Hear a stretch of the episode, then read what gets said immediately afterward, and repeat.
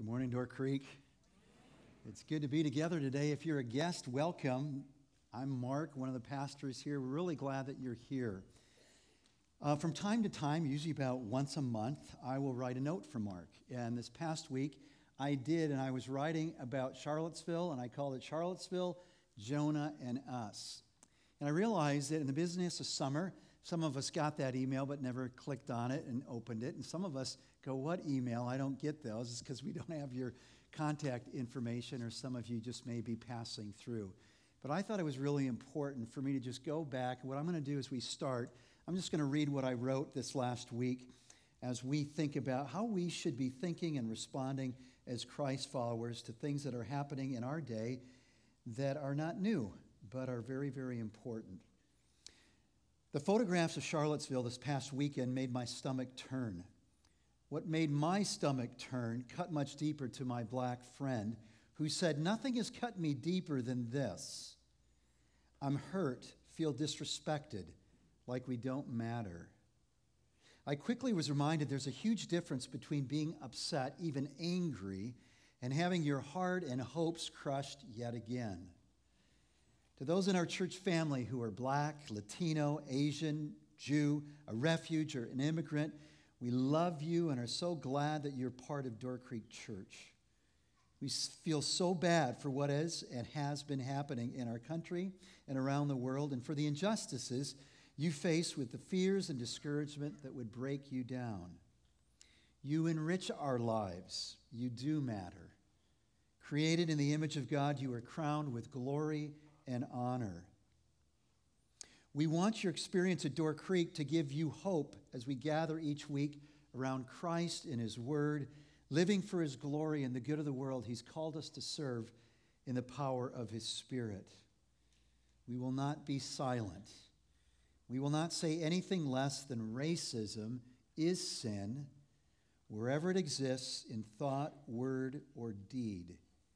We must not get sidetracked into thinking this is a political issue. This is a gospel issue. And the gospel heals all that the enemy would divide. This hatred grieves the heart of God and fractures society as it pits people against people. The Bible doesn't stutter on this issue. Our current study of Jonah is case in point. God doesn't mince words with Jonah over the hatred he has in his heart for the people of Nineveh. Let us never forget that the hatred that is big enough to divide a nation is small enough to fit in our hearts, in my heart. So let us be a people who do justice, love mercy, and walk humbly with our God. Or put another way, regularly confess all that is in our hearts that is not of Christ. Let us also be a people who lovingly serve, honor, and respect our neighbors, especially those who are vulnerable. Let us be a people who love our enemies, even as God so loved us, not seeking revenge. And let us be a people who live in hope and grace, not driven by fear. Together for Jesus, the only hope for the brokenness of our lives and this world. Let's pray you. Thank you. Lord God, we remember that call for mercy and we would say it again. Lord Jesus, Son of David, have mercy on me. Lord Jesus, have mercy on our nation. Lord Jesus, have mercy on our community. Lord Jesus, have mercy on our church the marriages, the families of this church. Lord, have mercy on our broken hearts that are broken because we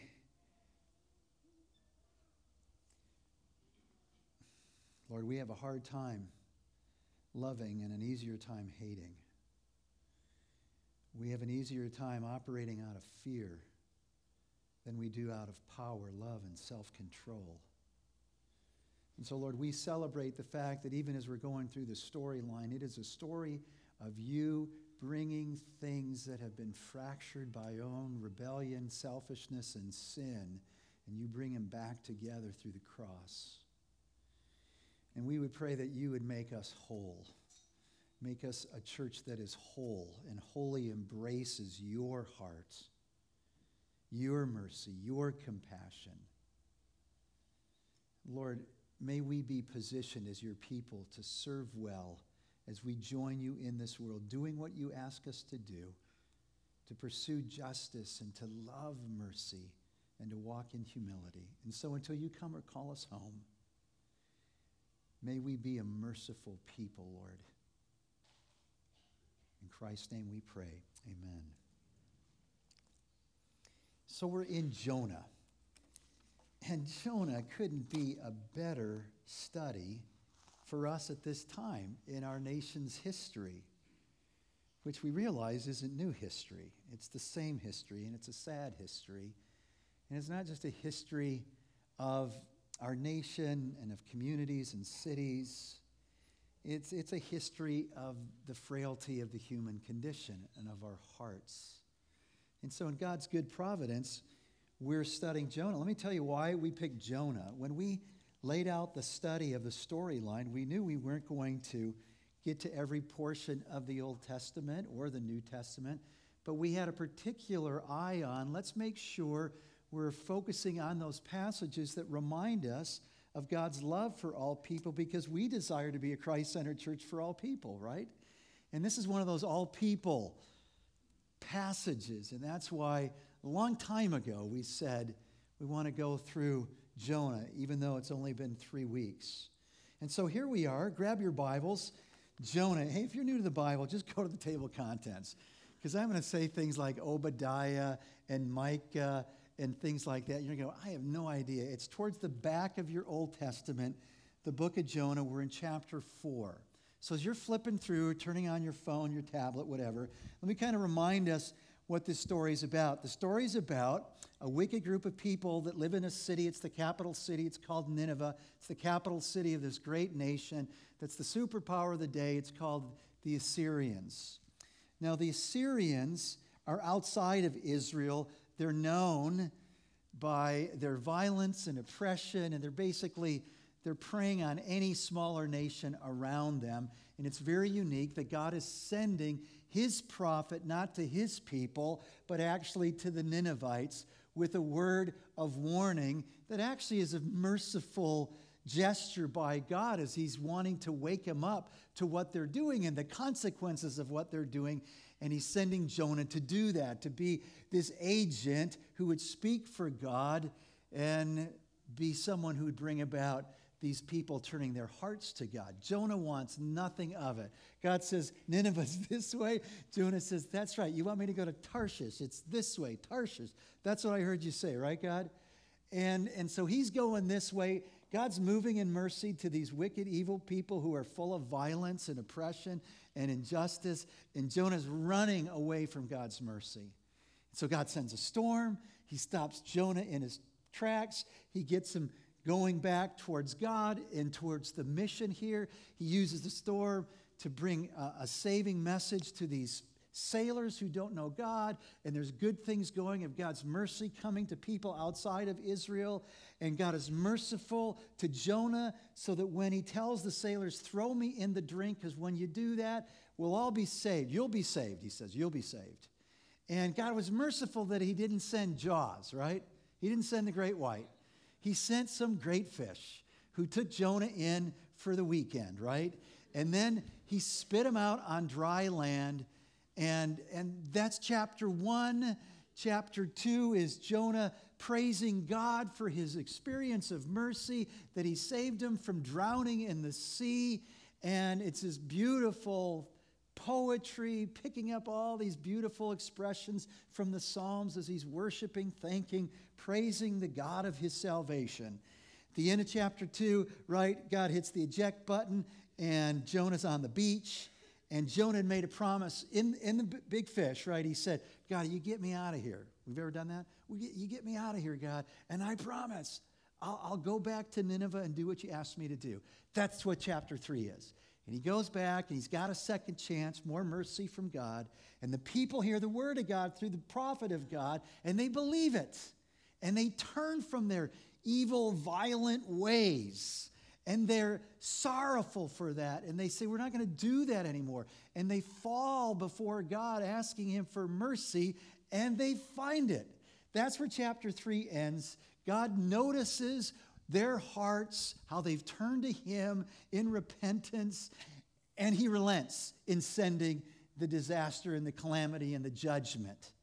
And so that's where we pick up chapter 4. And if chapter 2 is Jonah's response to God's mercy that he personally experienced, chapter 4 is Jonah's response to God's mercy that the Ninevites just experienced. And we're going to see it's a tale of two cities.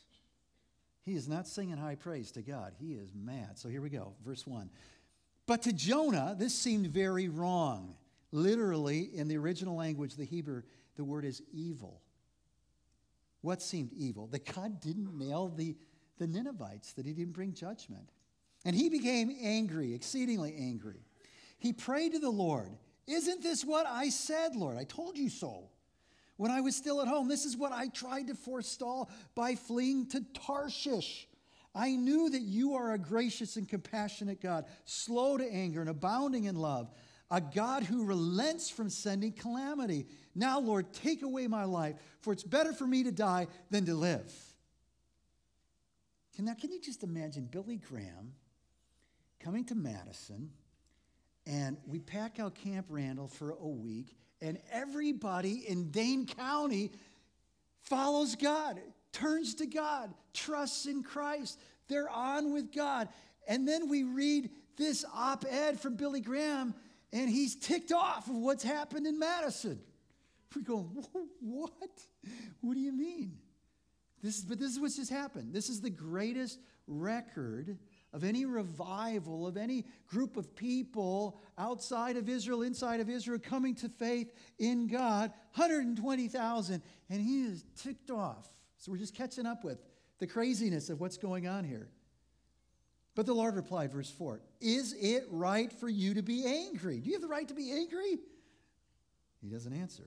Verse 5 Jonah had gone out and sat down at a place east of the city. So he's outside the city, right? There he made himself a shelter, sat in the shade, waited to see what would happen to the city.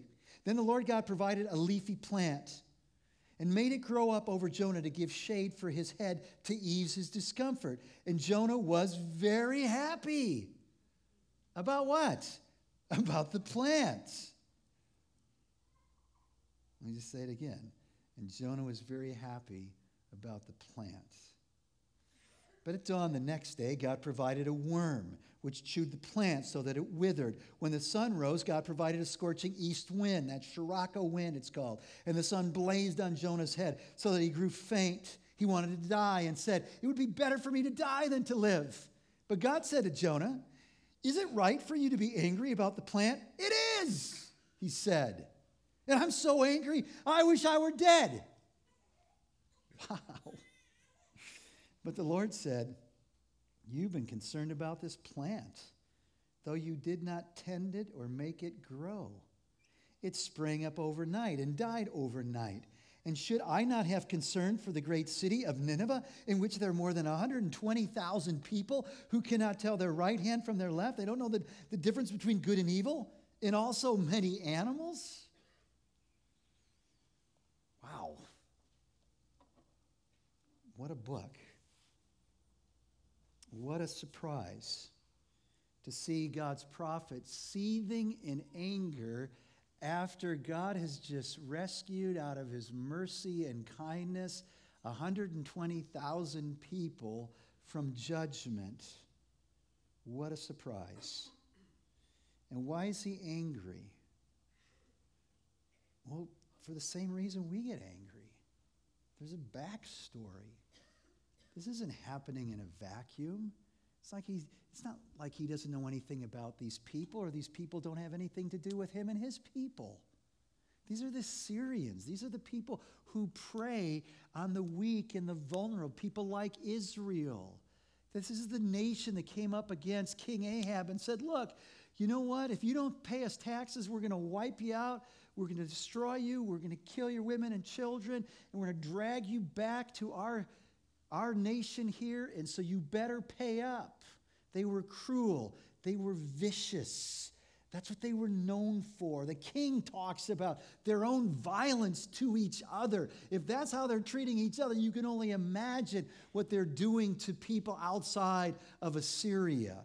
There is a backstory. He intersects with that backstory, and he's had a taste of it. And maybe he's caught up with the prophecies of the likes of Hosea who talk about the future of this very people being used by God to carry off God's people into exile, which does happen. Which does happen. And so he, he's doing kind of what we do. So, you, you ever suffered an injustice?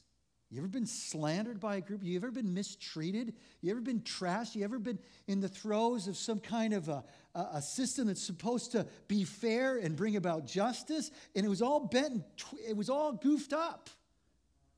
And you, you were on the outs of it. You got the short straw. And, and what do you feel about those people? Well, maybe it's just me, but I remember. I remember oh so well how I felt. Like, God, get them.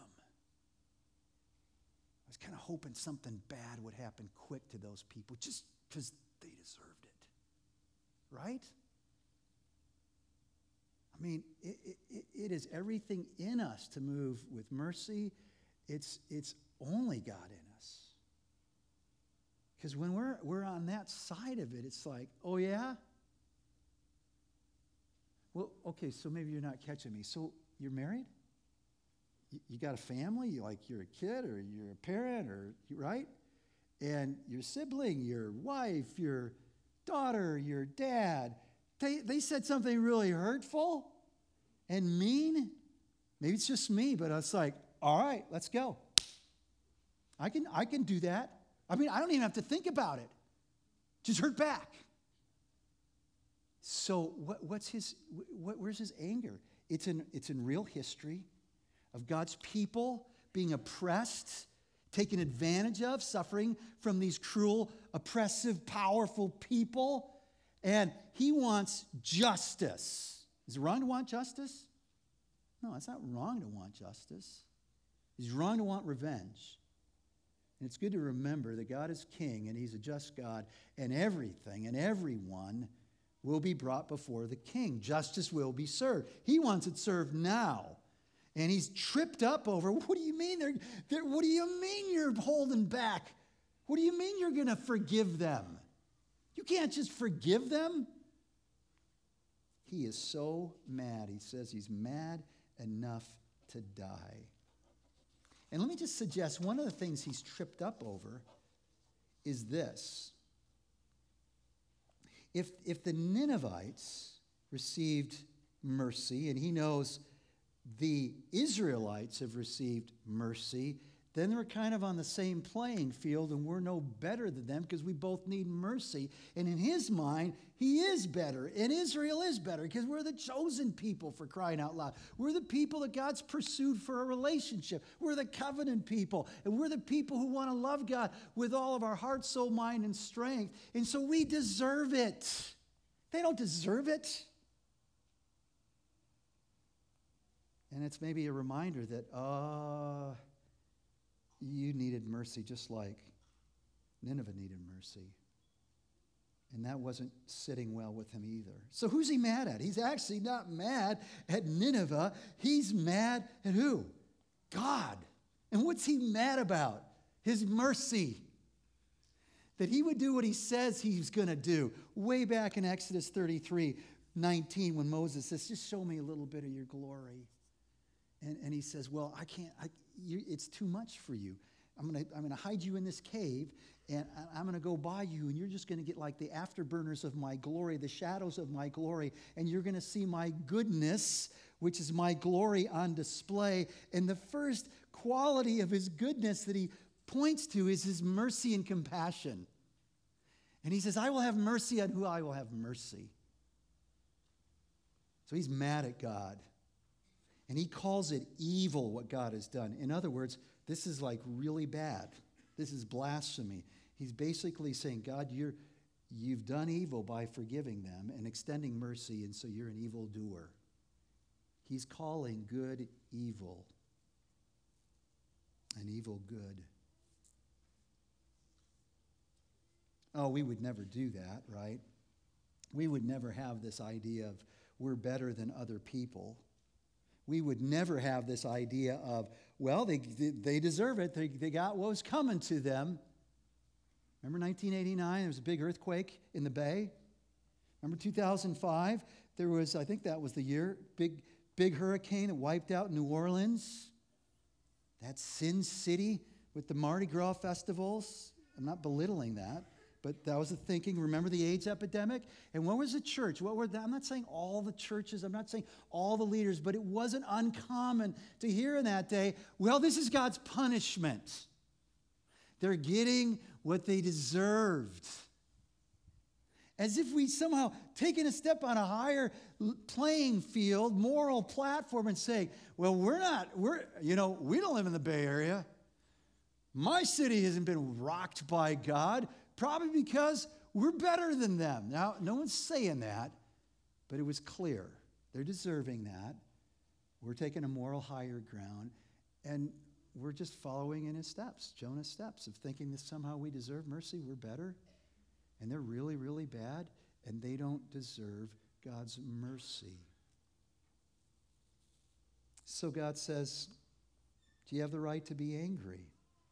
He doesn't answer. But I think we know you know, he, he did something like, mm hmm. Yeah, I, I sure do. I sure do. And then he, he's just, he does this kind of I told you so moment, right? He says, God, I told you so. Don't you hate it when people say that? I told you so? Have you seen that cartoon Savage Chickens? That's really funny. There's this one where the two chickens are inside the snake, and, and the one chicken says to the other, Well, and um, it, it, was kind of like shorthand for, well, I, I told you so. And, and the other chicken replies, okay, you were right. Snakes aren't friendly. So this is why we don't like I told you so, because at that point, they're going to remind us that we were wrong and they were right. And so he's, he's, got, he's got the audacity. This is, this is great to know that God is big enough for us to be complete fools in front of him and play the I told you so with the God of the universe who knows everything and does everything perfect. He says, I told you so. This is why I went to Tarshish, because I knew that you're gracious and you're compassionate, you're slow to anger, you're abounding in loving kindness, and you relent in bringing calamity and disaster and judgment. And he was right as he understood who God is. What he fundamentally didn't understand is who are the recipients of that. He didn't think a Ninevite should deserve that.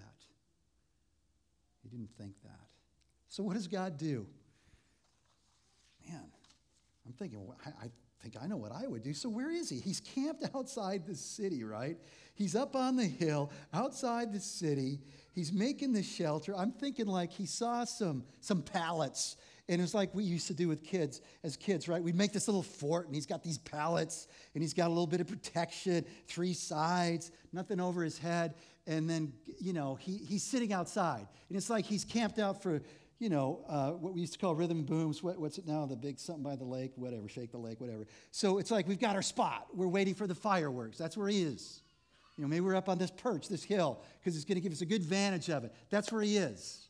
He's waiting for fireworks to come down from heaven and wipe them all out. He could be like, here's a good, here's a good idea, Jonah. You're a prophet of God. The prophets of God actually teach God's people, they teach people about God and what it means to follow. And these people just decided, out of the mercy of God, to, to be followers of God. Maybe you should teach them. Maybe you should pray for them. Maybe you should be happy with them. Uh uh-uh. uh He's out, he's on the edge, and he's waiting. He is waiting for fire and brimstone. He's waiting for Sodom and Gomorrah too. That's what he's waiting for. Just fry the whole lot. Wow. And so, you know, I'm thinking, God's already given him a second chance, right? So now, now, what do you do to this guy? And what does God do? He's merciful. you know, I'm, I'm writing the story, I'm going, and at this point, God said to Gabriel, Gabriel, hit him with lightning. I mean, don't kill him, but just shake him up a little bit here. And he didn't do that. So, what does he do? God grows a vine over his head to give him shade. And he's, he's merciful to this prophet. He, he's using the vine to show him his own heart. He's merciful. He's using all of it to bring his heart back in line with God, even as he's just done through this disobedient, reluctant prophet to the people of Nineveh. And he uses it all to drive home the point that you've got compassion. And, and so that's a good thing, but let's just think about your compassion, Jonah. It's for what? It's for your own comfort. It's for this vine, this plant that I just miracle growed over your head in a, in a day. And you got more compassion for this vine that you didn't plant and you didn't water it, you didn't feed it, you didn't do anything. And it was here today and gone tomorrow. And you have more compassion for that one vine that has everything to do with your own comfort than you do for 120,000 people who don't know their right hand from their left hand. And so the book ends with God saying, Should I not be concerned? Should I not have compassion, is the word there, about the city? And we ask ourselves, what's going on here? What's going on here? Why is, why is Jonah in the Bible? Jonah's in the Bible to remind us that God has a heart for all people, inside of Israel, outside of Israel. When he said, Abraham, bless you so that all the families of the world, this, this is part of that story. It's part of our story. We're outsiders, most of us. We're not of Jewish ancestry, Jewish blood. It's it's a reminder of that. It's a reminder, too, of how easily it is for us to get it wrong. See, Jonah's in the right place doing the right things. Huh, just like us. We're in the right place doing the right things. God told him to go to Nineveh. He went to Nineveh. He's in the right place. He told him to tell Nineveh 40 more days and Nineveh will be overthrown. And he told them. He, he, he spoke God's word in the right place, doing the right things, but his heart wasn't in it. It wasn't in it. He was confused into thinking my compliance in being in the right place and doing the right things is enough. That's all God asks. No, He doesn't. He says, Love me with all of your heart, soul, mind, and strength. And when our attitudes of our heart aren't in line with God's heart, it isn't right. It isn't right. And so, what is God doing throughout the period of the prophets? Remember last week we did a little overview. So if you didn't, if you didn't catch it and you're going, how, how do the prophets work? Just first 10 minutes of last week's message will give you a good overview of the prophets.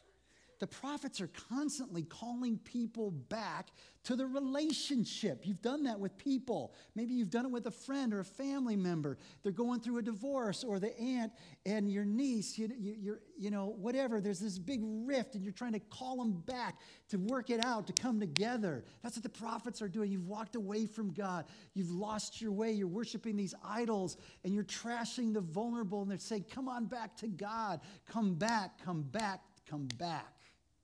That's what this story is about. The interesting thing here is the only people that come back in, in the book of Jonah are the Ninevites and the sailors, the people outside.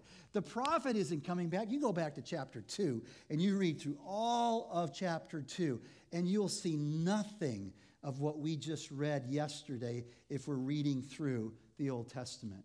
Psalm 51 starts with Have mercy on me, O God, according to your unfailing love, according to your great compassion. Blot out my transgression, my sin. Wash away all my iniquity and cleanse me from my sin. There's nothing in Jonah. There is nothing there of repentance and sorrow over his own rebellious, broken heart.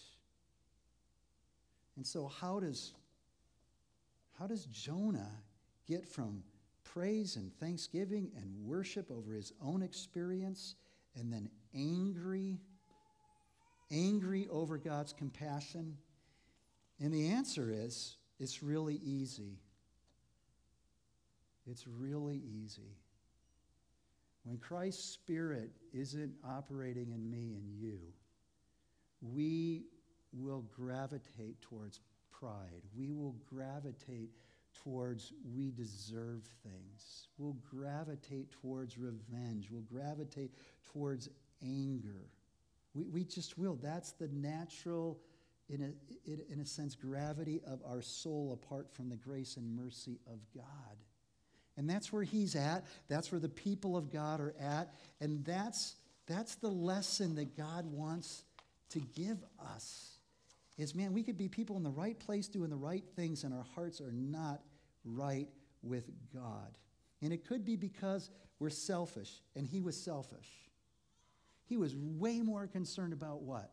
The shade, the vine, than he was 120,000 people. And so, how do, you, how do you get from chapter 2 and loving God's mercy for me to hating it for other people? Well, there's, there's a lot of reasons that could get us there. So, there's selfishness, there could be pride in thinking that we're superior. So, I mean, Jonas, he's, he's not just wrestling, he's given into racism. That's, that's what, that was the temptation, that he would just carte blanche, just broad brush and say, all of them, every one of them, bad, wicked, evil, terrible. I'm way better, we're way better, we deserve it, they don't deserve it. That, that's at the heart of what's going on there. And we can have that. Oh, look at if the prophet had it. If a prophet of God, who wasn't all bad, right? I mean, he sacrificed his life to save the sailors at the beginning of the story. It's not like he's a bad, bad, bad, bad guy. He's just a messed up guy with a messed up heart. Like me and like you. Proud.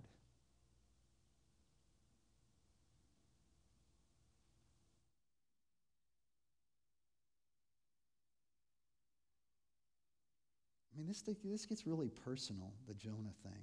I mean, it could get to racist attitudes of our heart, and that's a, certainly a great application.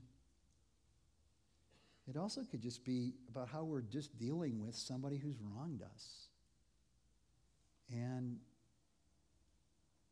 do, do we want to be part of them experiencing God's mercy? Or do we just want God to nail them with his justice? Fear is a big thing. Maybe he was afraid. Maybe he knew about what was going to one day happen through these people who would just do just awful things to the Israelites. Maybe it was fear. You know, the Bible says perfect love casts out all fear. P.D. James writes in one of her novels perfect love may cast out fear, but fear is remarkably potent in casting out love. There's a lot of fear that's part of the backstory. There's a lot of pride that's part of the backstory of what's going on in our nation, but not just our nation. It's going on in Africa, it's going on in Europe, it's going on wherever there are people and different people trying to live together. Here's what we know, though, as Christ followers who have his spirit within us 2 Timothy 1 7. For God has not given us a spirit of fear and t- timidity, but of power, love, and self discipline. So, do I have selfishness?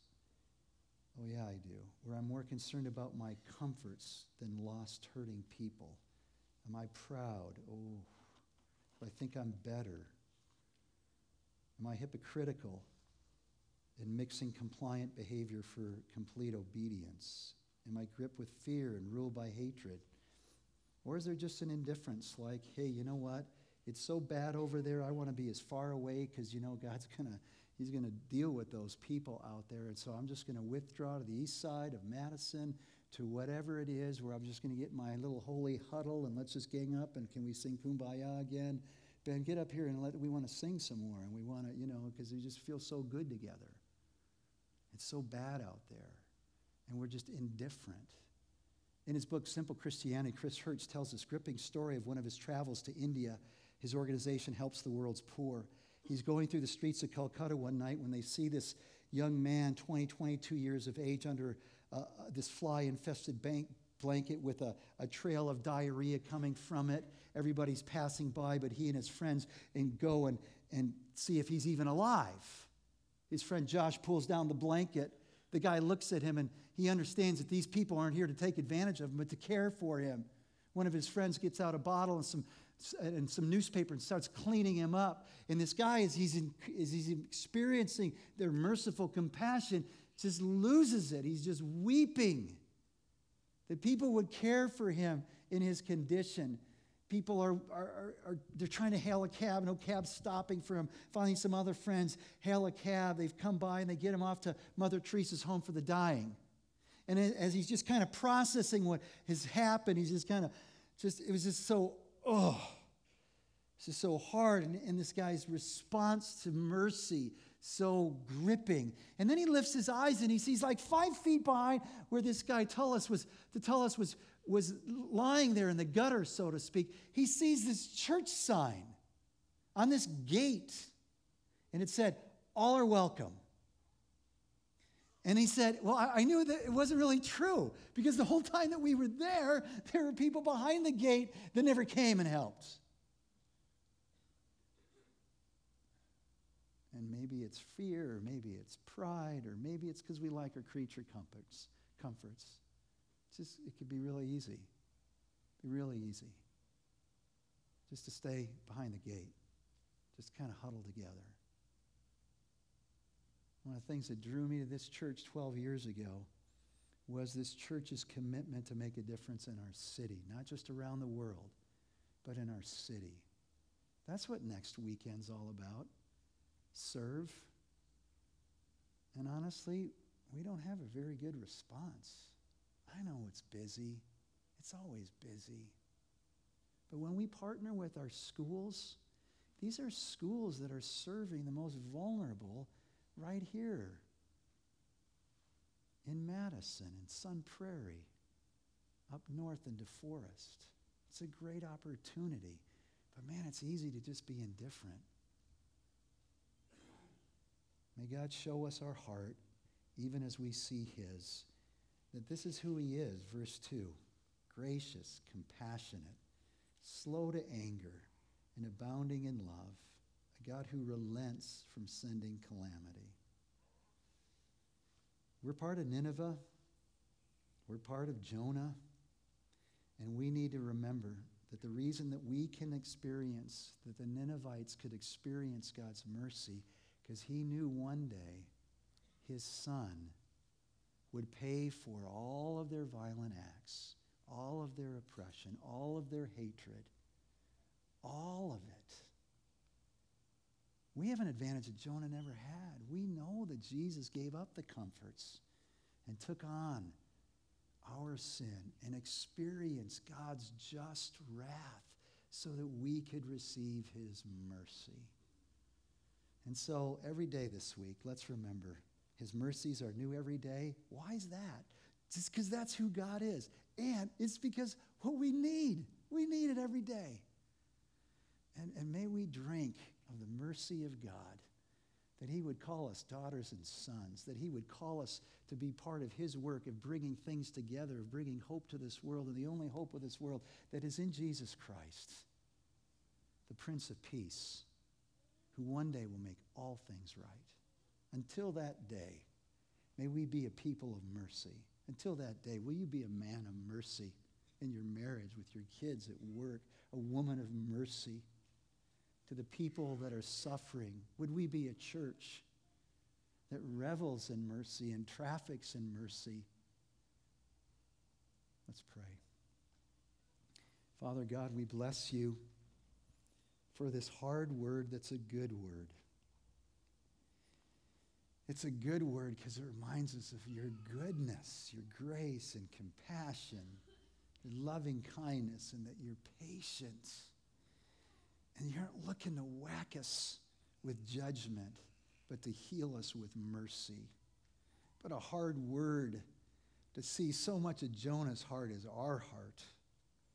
But a good word to remember that when we turn to you like the Ninevites, like Jonah needed to do, like Israel needed to do, like we needed to, Lord. When it's so easy to say, look at all the mess out there, is to say, Lord, we're a mess. And we've confused the categories and thinking that we're in the right place doing the right things. And that makes us right when our hearts could be so wrong. Heal our hearts. Forgive our hearts, our selfish, comfort seeking hearts. And help us to believe what is true that one day you will make all things right. And until that day, may we be part of bringing your kingdom here on earth as we do life together as your people. In Christ's name, for your glory and the good you've called and the good of the world you've called us to serve.